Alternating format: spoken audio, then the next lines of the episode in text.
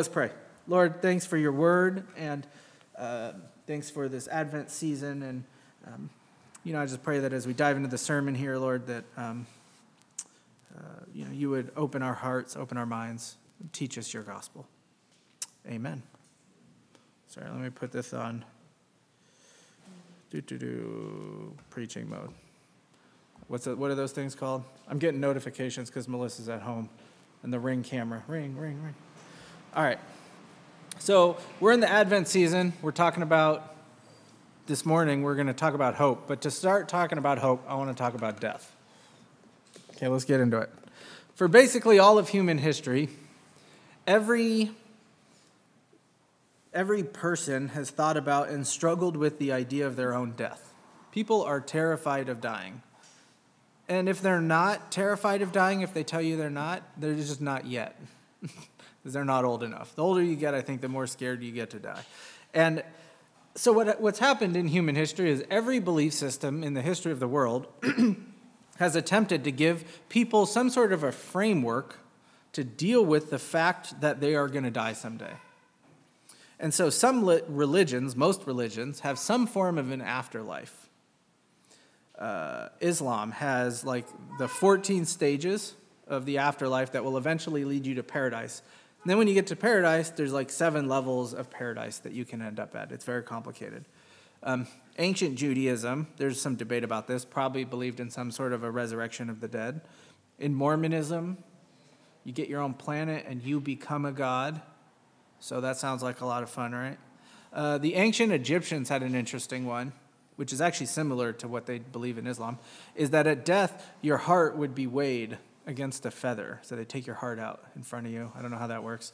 And they put it on a scale and they weigh it against a feather. And if your heart is heavy with misdeeds, you know, heavier than the feather, then you go to the bad part of the afterlife. Um, what is it? They feed you to a demon or something like that. And then if not, you go to like a better part. You know, the Vikings had Valhalla, which was like a never ending battle. There's actually the Vikings, I was looking this up. I forget, I didn't write the other one down. There's actually two places you can go. It's either Valhalla or the other one, but they're both good. You know, if you're, it's like go to that battle or that battle, I think. Um, Buddhism has the idea of um, reincarnation and hopefully, eventually, um, the idea of your soul joining the all soul, they call it. It's like um, uh, the illustration they use. It's like you're a water, a drop of water entering the ocean, you know, and you just sort of disappear um, into the ocean. Hinduism is super complicated. Uh, turns out pinning down what Hinduism believes is like nailing jello to the wall. You know, it's like, it's pretty hard to do. um, there's a whole bunch of branches of Hinduism, but um, a lot of their a lot of Hinduism believes in reincarnation. Some of it believes in an afterlife. But we so we see this all over these different religious frameworks that have given people hope after death. We also see this with um, in non religious areas, right? Like Socrates. Um, you know the story of Socrates? So he got he was executed in Athens for um, being a troublemaker, basically. And um, uh, he talked about death, and he says there's only two options at death. One is it's a dreamless sleep. And then the second option is death is just a passageway to another world that's just like this one. So either way, death is nothing to fear. This is what Socrates believed. But do you see the giant hole in that problem? I mean, in his solution there? Uh, what grounding does he have to say there's only two options for death? How do you know there's not a third option or a fourth or fifth? Op- you know, it, that seems very much like some guy just made this up. You know, um, there's another Greek philosopher named Epicurus. Um, he agreed with Socrates about the dreamless sleep. Um, but what he said is death is not evil, um, things can only be evil if they feel bad. And since when you're dead, it feels like nothing because you just disappear, death is not bad. That's what um, Epicurus said. A more recent philosopher, Thomas Nagel, he says death is only a bummer because you're going to miss out on uh, cool stuff. That's the only bummer part of death. But you also don't sit around all day going, man, I wasn't around for the Battle of Waterloo. That's a real bummer. And so, just like you don't miss the things and you're not bummed out about the things that happened before you were born, you shouldn't be bummed out that you're going to miss out on the things afterwards. And so, death is kind of no big deal, according to Thomas Nagel. Now, I think the Christian worldview, what we believe in the gospel, gives us unique tools and grounding for hope. Right? The gospel tells a better story than all of those other stories. And we, the people of Jesus, are called to live into that hope, called to live, uh, live out this story in real, tangible way. So, what is hope, though? What, you know, this is the Advent week. Is it a candle? Yeah, the, the Advent week for hope. What do we mean by hope? Let me give you an illustration. Imagine, uh, this is a, I stole this from, uh, I don't know, a book. Uh, imagine there's two women, and they both get hired for a job. And this job is very tedious. It's sitting at a desk all day, putting together, you know, like, uh, I don't know, like the job from Roseanne. Do you ever watch Roseanne in the 80s? Anyway, it's the greatest show of all time. Anyway, it's pretty funny. I grew up on this show. So her job in the first couple of seasons was she worked at a plastic fork factory. And the forks would come off the line on like these big sheets, and she had to break them off one by one and put them in a bucket, and then throw, take the piece and throw it into the recycling, and then pass it along. Eight hours a day, breaking forks off. That seems like a pretty tedious job, right? Now imagine two women get hired for the same job.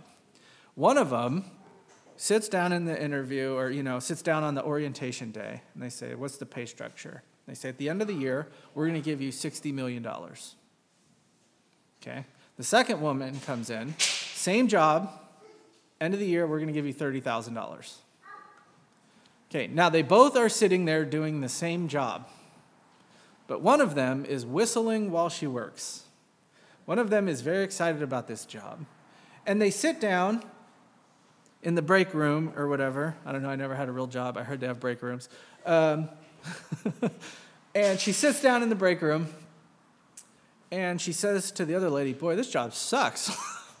what are you talking about? This is the best job I've ever had. I love this job. What's the difference? Right? What's going on? One has a very different expectation of the future. Neither of them have been paid yet. They're doing the same work, except one of them thinks that at the end of this, I'm getting, what did I say, $60 million. Right? That's a lot of money for one year just to break some forks off of the thing. That's hope, right? That's how we live our lives with hope. Now, I want to clarify something, because in English, the word hope kind of means something different than the biblical idea of hope, right? So, in, is there a dog over there? anyway, the, the, the, the English word for hope means wishful thinking, okay? So, uh, the biblical idea of hope, though, is more confident. It's a confident hope. Let me give you another illustration, right? Imagine, what was that lotto a few weeks ago? Remember, it was all over the news. It was like $2 billion or something. Do you remember this? Okay, so imagine you played that lotto for some reason, and you buy the ticket from the corner store, and you walk out and you go, Boy, I hope I win. Okay, that's wishful thinking hope. Now, what if you checked the numbers on whatever day the lotto happens? I don't even know, Saturday or something and you, you watch the thing, and I think isn't there a lady who pulls the numbers out of the thing? Is that how it works? I've just seen that on TV. I don't know if that's real, but let's pretend that's real. And she pulls the lottery numbers out, and she's like, seven. And you're like, hey, that says seven. She's like, 13. 13! You know, she goes, I don't know how many lotto numbers there are. Six? Okay, let's pretend I already did six. And you get to the last one, and the Powerball is 45. And you're like, I have all the numbers. I just won $2 billion minus all the taxes and everything, so it's like $11. I just won $11. No. You just won a ton of money. So you look at it again, you look at the numbers, you look at the lady on the thing holding up the, you know, the, the numbers on the bottom of the screen, you're like, that can't be. I can't have just won this, right? So then you go online, you type in, what were the lottery numbers, you know, and Google brings it up. You're like, whoa, it's the same. I know, let's check Bing. Is that a thing, right? See people Bing it right? So you bing it and uh, you check the numbers and you have the same you have the same numbers on all of them. And so what you do is you sit in your couch and you go, "Oh my gosh, I have 2 billion dollars coming." You don't have the money yet. You don't have 2 billion dollars, but you have a ticket that's giving you a confident hope. If you had a debt collector calling you every day while this was going on, right, for like $1,000 or something, and it stressed you out, would you be stressed the next time the debt collector called? No, why? You've got a ticket that's for $2 billion. It's a confident hope. You know, I don't know how it works. What do you call somebody when you win the lottery or something? Do you go down to the, is there an office? I don't know how it goes. Whatever it is, you go down to the office or something and you cash your, you know that's going to happen. And so you have this whole new perspective on life. The Christian worldview comes with that same kind of hope. It's not wishful thinking, boy, I hope I win, right? It's the confident, I'm holding the ticket kind of hope. And so we have to be really clear about that idea when we're talking about hope as we go through. I don't want to confuse those two words. So today, what we're going to do is we're going to read some from the book of First Peter. And real quick, without digging into the whole what First Peter is, First Peter is a book written to a group of Christians who were suffering a very heavy persecution. And not the like, oh, the government's telling me what I can't say kind of persecution, which is bad enough, but like the, oh, the government is rounding up all my friends and feeding them to wild animals kind of persecution, right? This was like some deep, heavy stuff that these people were going through. And um, Peter writes them this book, and it's called the Epistle of Hope, right? He writes it to these people to sort of explain what's going on. So we're going to look today at three ideas about Christian hope. So I'm actually doing a three point sermon for the first time ever. You ready for this? Okay, the first, I'm going to give them to you up front too, because I heard that's what you're supposed to do. Um, the first idea is our hope is alive. The second idea is our hope is grounded. And the third idea is our hope is visible. So let's check this out. Our hope is alive. Modern, so in the intro, when I was talking about the beginning, when I was talking about um, all the different worldviews and how they deal with death and what kind of hope they give. Um, the one that I skipped was the modern one, secular materialism, right? Meaning we, we're not secular, meaning we don't believe in a deity, we don't believe in the afterlife or anything like that, in the supernatural. And materialism, meaning we believe that, uh, they believe that uh, this world and the material world is all there is, and everything has to be proven within that framework. And so secular materialism has a massive problem. What do we do with death? Right? What do they do with the idea of death? And a lot of secular modernism has picked up that Greek stuff, those two Greek guys, that basically death is just disappearing, so it's no big deal, right? You're just sort of annihilated, um, and really run with it. And you know where is the best example of this in all of modern culture? Is Melissa just made me go see The Lion King. Boy, that was, you guys, it was really long. And they just kept singing. I was like, oh my gosh. And the kid next to me was like talking to his mom, like not kid, like 10 year old, was like a full on conversation. And I was like, hey, butthead, shut up. These tickets were expensive, you know? Not that I want to watch it anyway, actually, but. Okay, so we were watching The Lion King, and there was these actors, and they were all acting and everything. Boy, it was a whole thing. And uh, in the middle of it, there, they start getting into. There's a scene where um, mm, the little lion and the big one, what's the names? Simba and Mufasa's. Yeah, there you go. Okay, I'm not a big Disney guy, if you can't tell. Uh, they're chatting, right? And okay, I, I could have looked it up, but uh, then I would have had to watch The Lion King, and I wasn't about to do that for a sermon, you know. Uh, but they had some sort of a conversation about, uh, you know, what happens when you're dead.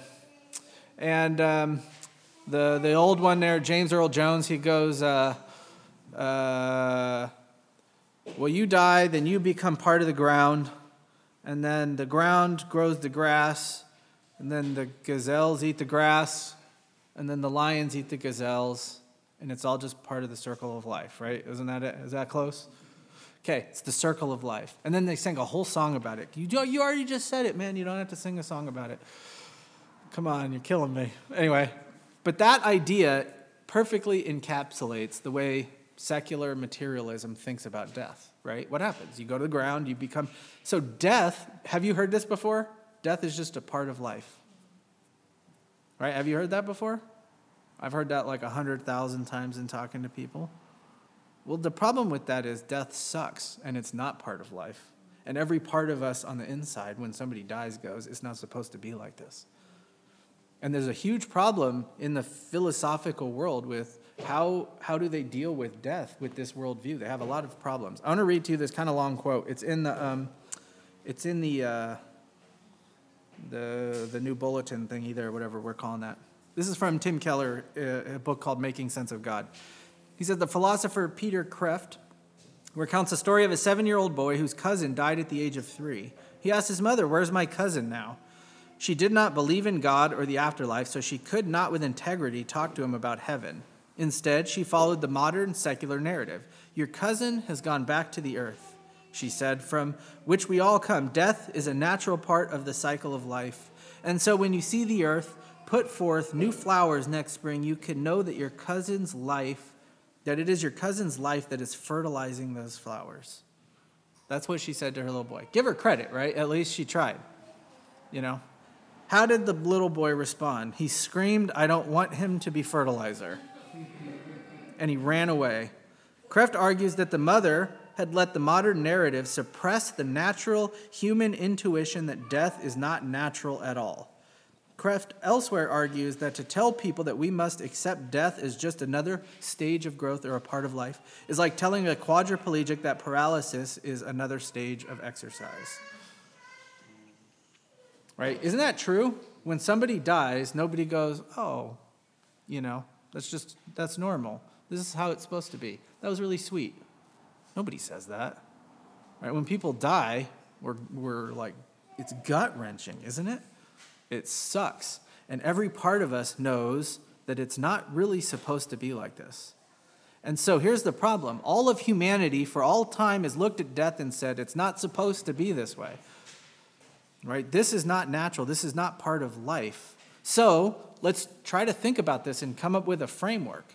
And I think a lot of folks have come up with some terrible frameworks, right? Or, you know, just kind of made some stuff up but at least they're trying to actually deal with it. Modern secular materialism, these folks come along and basically said, we don't need an explanation. They're the first people in history to come along and say, we don't need an explanation because death is no big deal.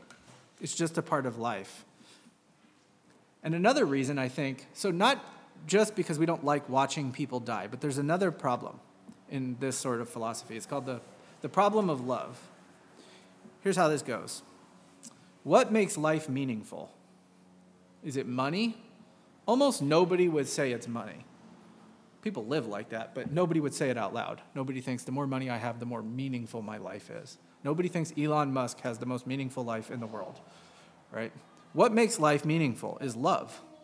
Being loved by others, being a loving person to others, being in relationships that are loving. And ultimately, right? So, this is what gives life meaning. This is what gives your life weight and purpose. And ultimately, this is what um, death does in the secular, materialist worldview. It says that those relationships are gone and are meaningless now. Because once you're dead, there's no way to love. You've just completely disappeared. And so you spend your entire life building up this thing, building up these love relationships with family, spouse, friends, right? Being a loving person, and then just out of nowhere, boom, all of that is just gone. And that doesn't sit right with people. That's really heavy to think about. My family that I love, my, my spouse, my kids, all of this love that I've built up over these years just completely disappears. And so, for most of human history, like I've said, we have found hope. Humanity has tried to find hope in supernatural places. But in the last hundred years, we have taken that hope in the supernaturals. We look at the problem of love and the problem of death. We've said, how do we live with these problems, right? This is tough.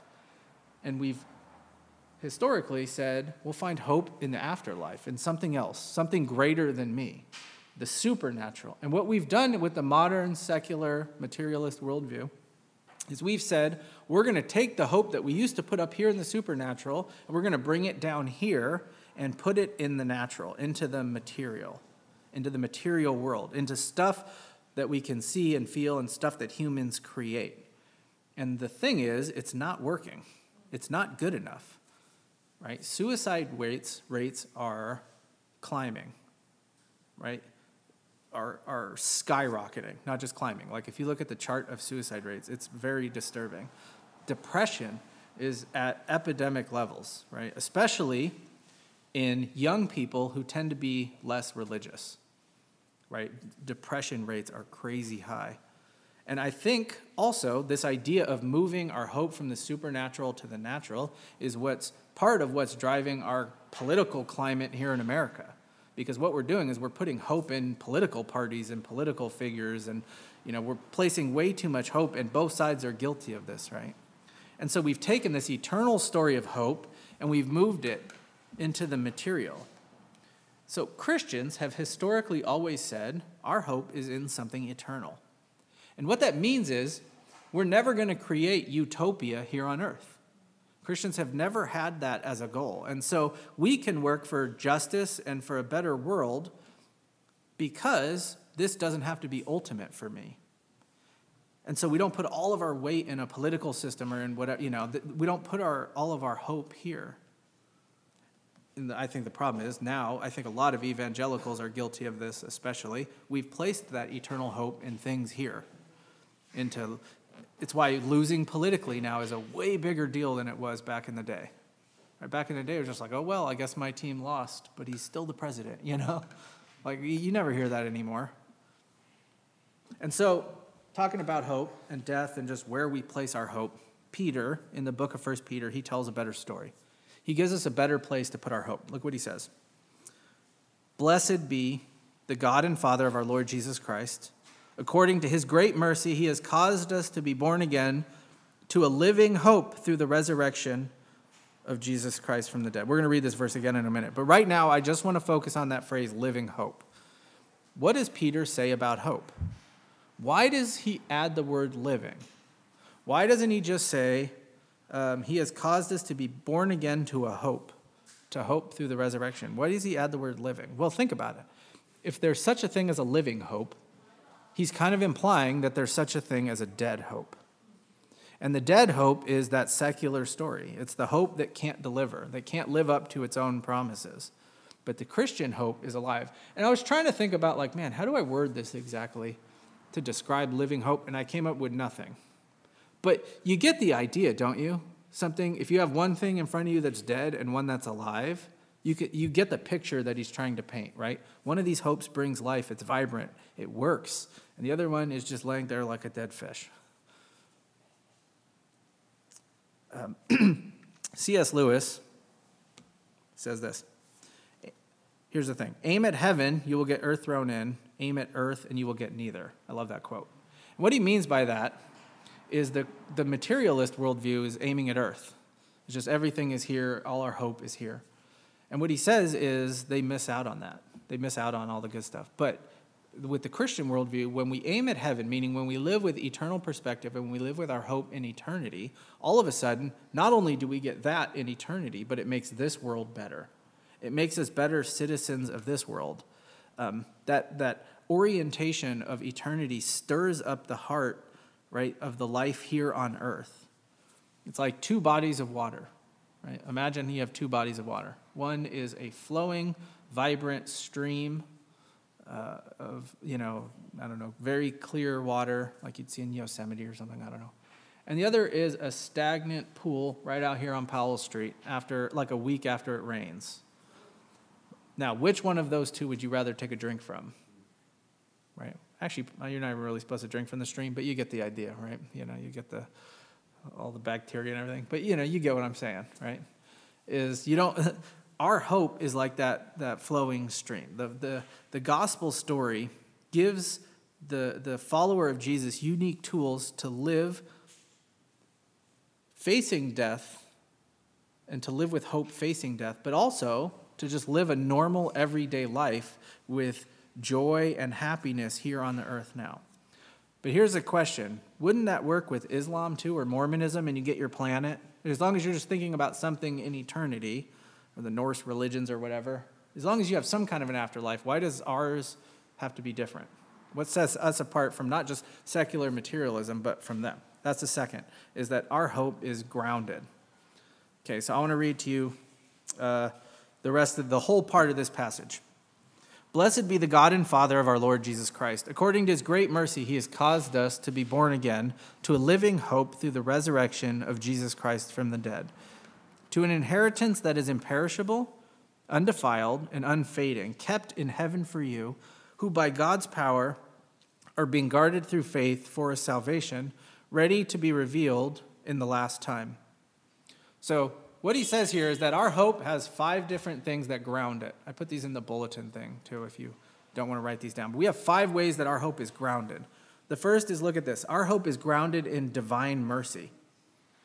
If your hope for eternity was dependent on how well you behaved, you could never really have any hope because you'd be waffling back and forth and did I really make it?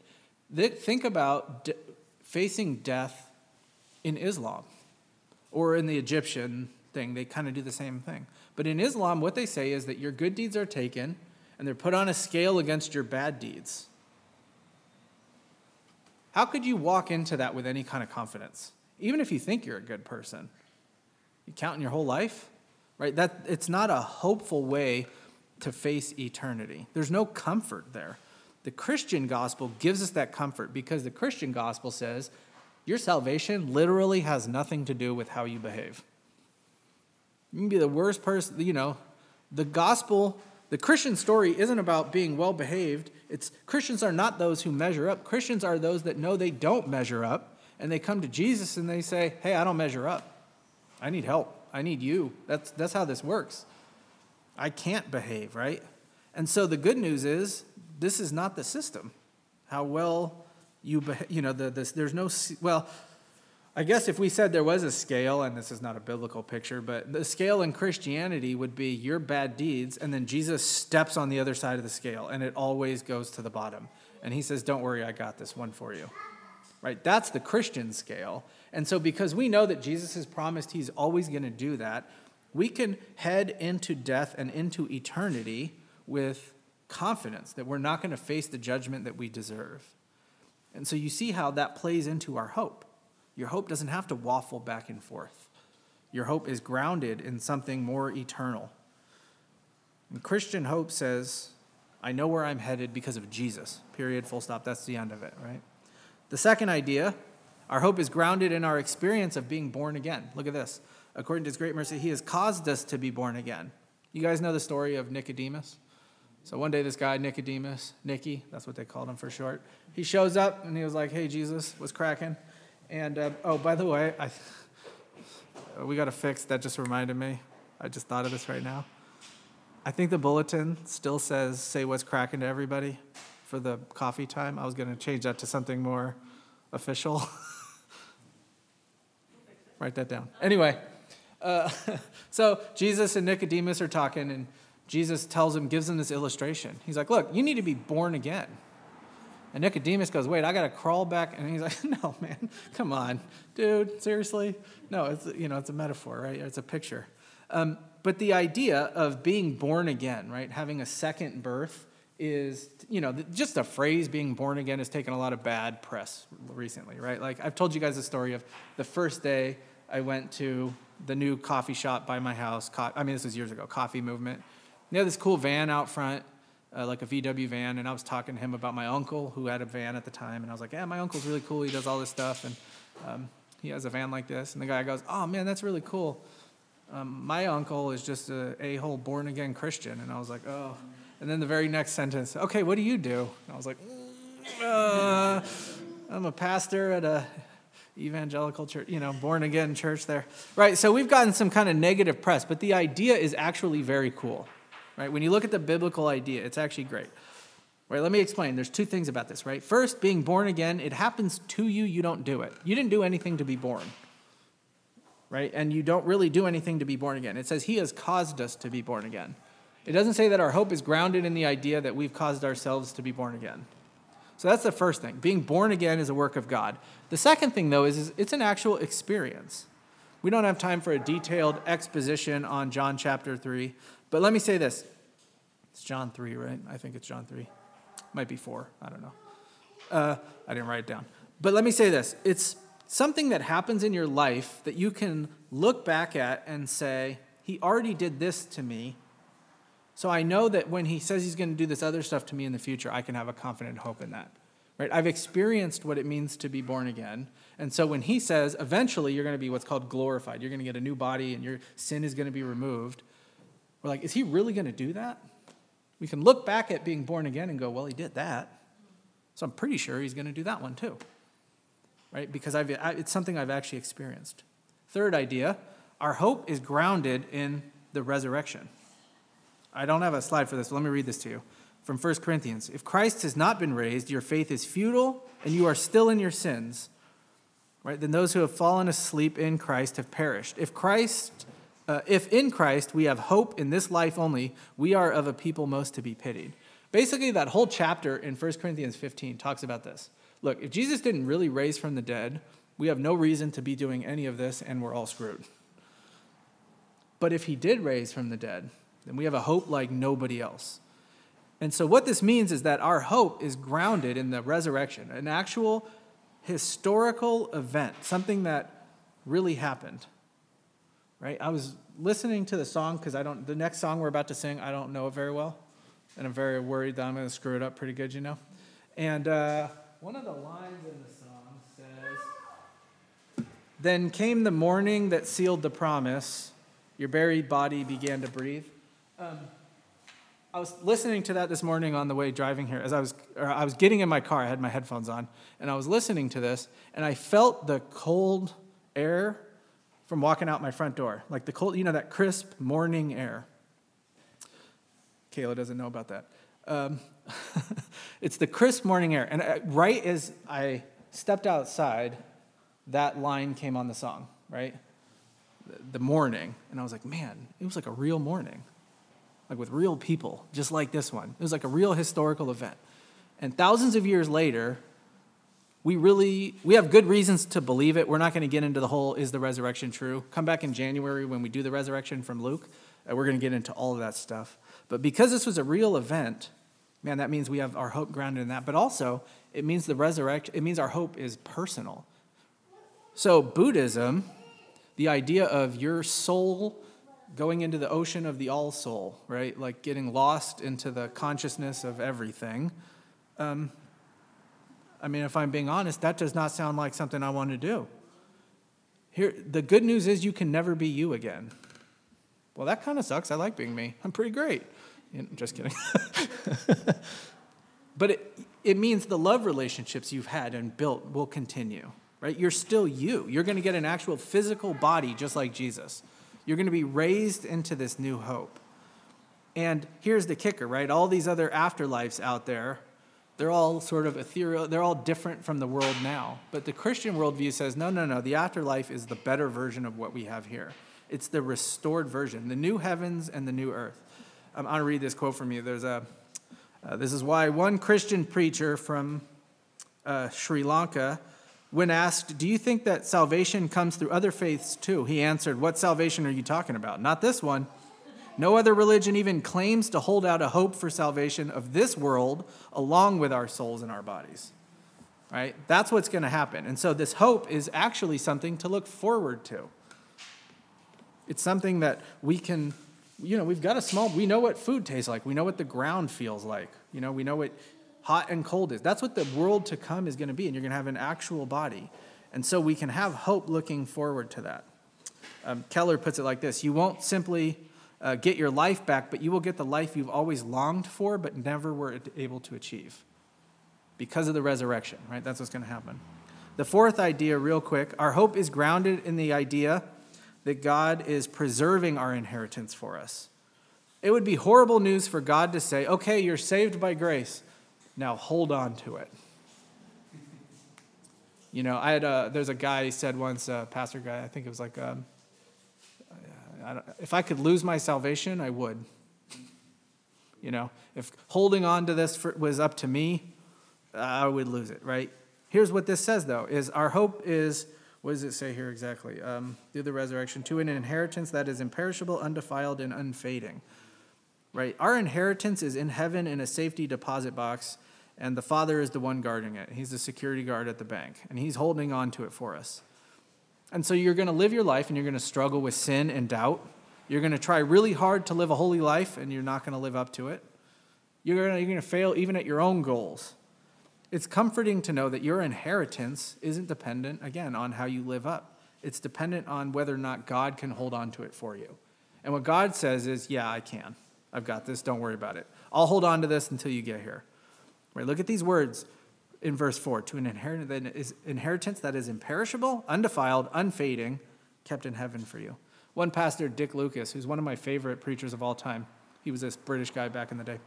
Um, he says this, he, looking at these words, he says, This means your inheritance is death proof, that's imperishable, it's sin proof, undefiled, and it's time proof, unfading. So, uh, death, sin, and time, none of those things are going to take your inheritance away from you.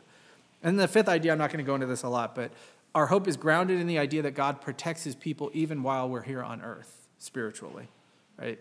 So that's at the end. Who by God's power are being guarded through faith for a salvation ready to be revealed in the last time.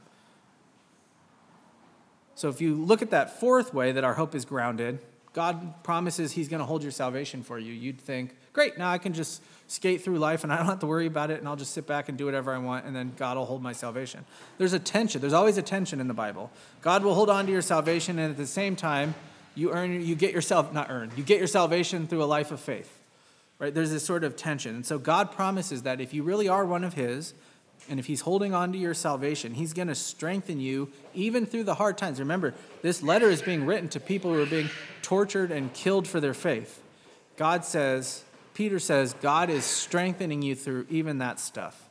And so look at this kind of hope and we look at this kind of grounding, right? Look at these two, like the hope and grounding that we have. Now, imagine a group of people who truly, desperately have this kind of confident hope.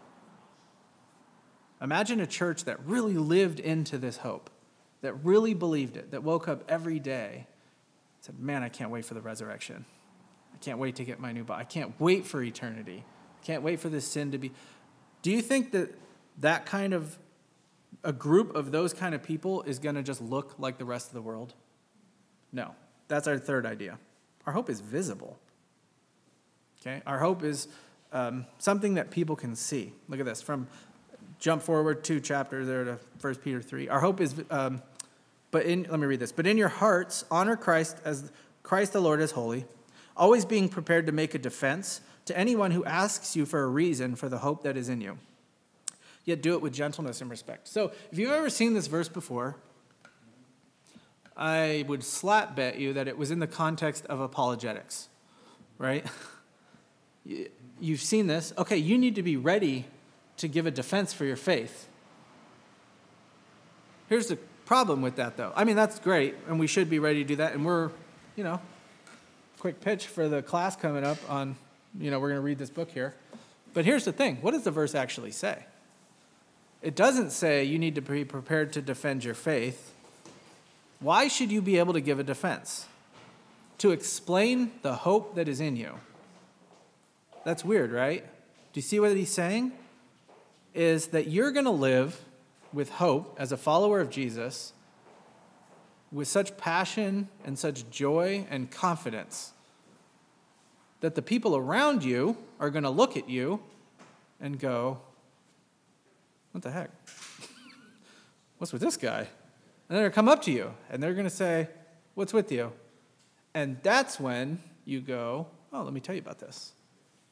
Do you see that? This verse is not about be prepared to give a defense. Learn all the arguments so that you can go argue with people who don't want to argue with you. That's not what the verse says. The verse says that you live your life in such a way with such confident hope that the people around you notice. Right? The, the hope of a Christian is something that people can see like uh, one of my favorite authors is um, uh, Joni Eareckson Tada, right? I think Francis Chan one time said she's like the most godly person he ever met, and I was like, I bet that's probably true. Um, she's an amazing woman. She was in a diving accident when she was younger, college maybe somewhere near, and she broke her neck, and she's a quadriplegic, and uh, man, she she writes about hope and she writes about stuff, but she just she lives her life in a way that people go something's something's wrong with this lady. right? Nobody is happy when they're a quadriplegic, you know. And she she's very honest about her struggles and her her um, her like suicidal thoughts at certain times, and you know, as she's had different pain and surgeries over the years. And she's just an amazing woman. But she's the kind of person I think if you spent any time with, you go, boy, something's different about her. Right? I've met people like this in my own life, like my buddy who is actually sadly in the hospital right now, the guy who shared faith with me, Bill. Um, he's like an older, he was a hippie in the 60s, living in a commune um, on Haight Street, became a believer, and I've, you know, started working at our church, my old church, and anyway, I've known this guy for a long time. But he's just one of those guys, he walks around, and you're just like, man, something's different about this guy, right? He, he's just always thinking about eternity, and you can tell. Now, at our church, we do, we talk about Pabst Blue Ribbon a lot. You know the beer? Right? So I think most of you guys know this, but basically, this is our outreach. What is it? What do we call it? We need a name for it. Framework. Our outreach framework. There you go. That's why. That's why you keep you around. Uh, this framework. Pray for people. Ask them about their lives. Bless them in ways nobody else would. Share your personal story with them. Talk to them about the gospel. Pabst Blue Ribbon, right? Um, there's no step in the Pabst Blue Ribbon for living your hope in front of people. Um, that's because Pabst Low Hifop uh, doesn't roll off the tongue quite the same way. I wrote it down there. Pabst living your hope in front of people. Um, but within our Pabst framework, that's funny, I wrote framework right there. Within our Pabst framework is the big idea that you're just you're living life with the people around you. Right? It's sort of implied. Uh, you pray for people because you have hope in eternity and you want them to be there as well. You want them to join you. You ask them about their lives, and you ask them questions like, "What, uh, what gives you hope? How's it going? Right? Do you ever feel hopeless?" People will talk. People will talk about that. You bless them in ways nobody else would, and when you do that, they ask you, "Why did you do that?" Well, let me tell you about my, and that moves you into the next one, right? Let me tell you about my system of values. Let me tell you about where I get hope. Because my hope is not in this world, I'm free to give away things to you because I know what's ultimately important to me is eternity. So you share and you say, "Look, this is what happened to me. I was a wretched sinner and all this, and uh, you know the Lord uh, saved me, and this is how it happened. Whatever is your story." And then you say, "And this is what now. This is what I believe about the world, and this is what you know. This is the. Let me tell you about where I think I'm headed, and I have a confident hope. I don't have the wishful, boy. I hope I win the lottery hope. I'm holding the ticket." Right? And I, I know where I'm headed. And so you talk about the gospel and you have this hope. And so those are our three ideas, right? To sum up, the Christian worldview offers a unique hope that can't be found in any other religion or secular materialism. The hope, this hope has a solid grounding. This hope is visible to outsiders. And so, as we enter the Advent season, right, this is the kickoff for Advent and the Christmas season. As we enter this time, I want you to think about two things. First, how can I take time to grow hope in my life? Hope is something that can grow. Right? How can I look to Jesus more this season than I normally do? That's the first thing. For you personally, I want you to leave this Christmas season with a better grasp of where you're headed and a better feel for the idea that you're heading into eternity than you did at the beginning of this Christmas season. That's the first thing. The second thing I want you to do is I want you to look for chances to share this hope with the people around you. Um, Keller wrote a book too. I talk about Keller a lot. I know. Shut up. Uh, he wrote a book. I don't remember what it's called. Something Christmas. A Christmas book. Hidden Christmas might be it. I don't know. Don't quote me on that. Um, and I'm pretty sure this comes from that book. But basically, he says it's really weird that all year long, everybody's like, "Boy, these Christians are all a bunch of morons." I can't believe they believe this stuff. You know? And then Christmas comes around. Joy to the world, you know, they're singing our songs. And he's like, it's kind of this weird time. It's the easiest time to talk to people about the things of faith, is kind of what he says. I think that's true. Because, oh come, oh come, Emmanuel, right? People are singing this stuff. Like, you know the band we listened to a while ago in church um, when we were doing our let's listen to a song and then talk about it? We listened to this band called Bad Religion their whole thing is like we hate religion. And like they play songs and they play shows and the poster behind them on the wall like the big banner is like a cross with like the circle and it's crossed out. You know like this is what the band does. They have a whole christmas album of all of the christian songs. It's so odd. I don't know. Anyway great punk band by the way even though they hate us. Um, but this is the time when you, you have those opportunities. So I just want you to think about how does your hope shine to the people around you in this time? And then what opportunities is the Lord going to put in front of you? You know, I mean, we just said earlier, this is a great time to invite somebody to the lessons in carols, or just, you know, I don't know, take somebody to the Messiah. There's a lot of chances to just talk about who, what we believe and the hope that we have in this season. All right, so I want to end, that's the end. I want to end just with this one quote about hope um, from uh, Paul David Tripp, who, again, another one of my favorite authors. I kind of hate him too, though, because uh, every time he writes something, I'm like, boy, why didn't I think of it that way? And then also,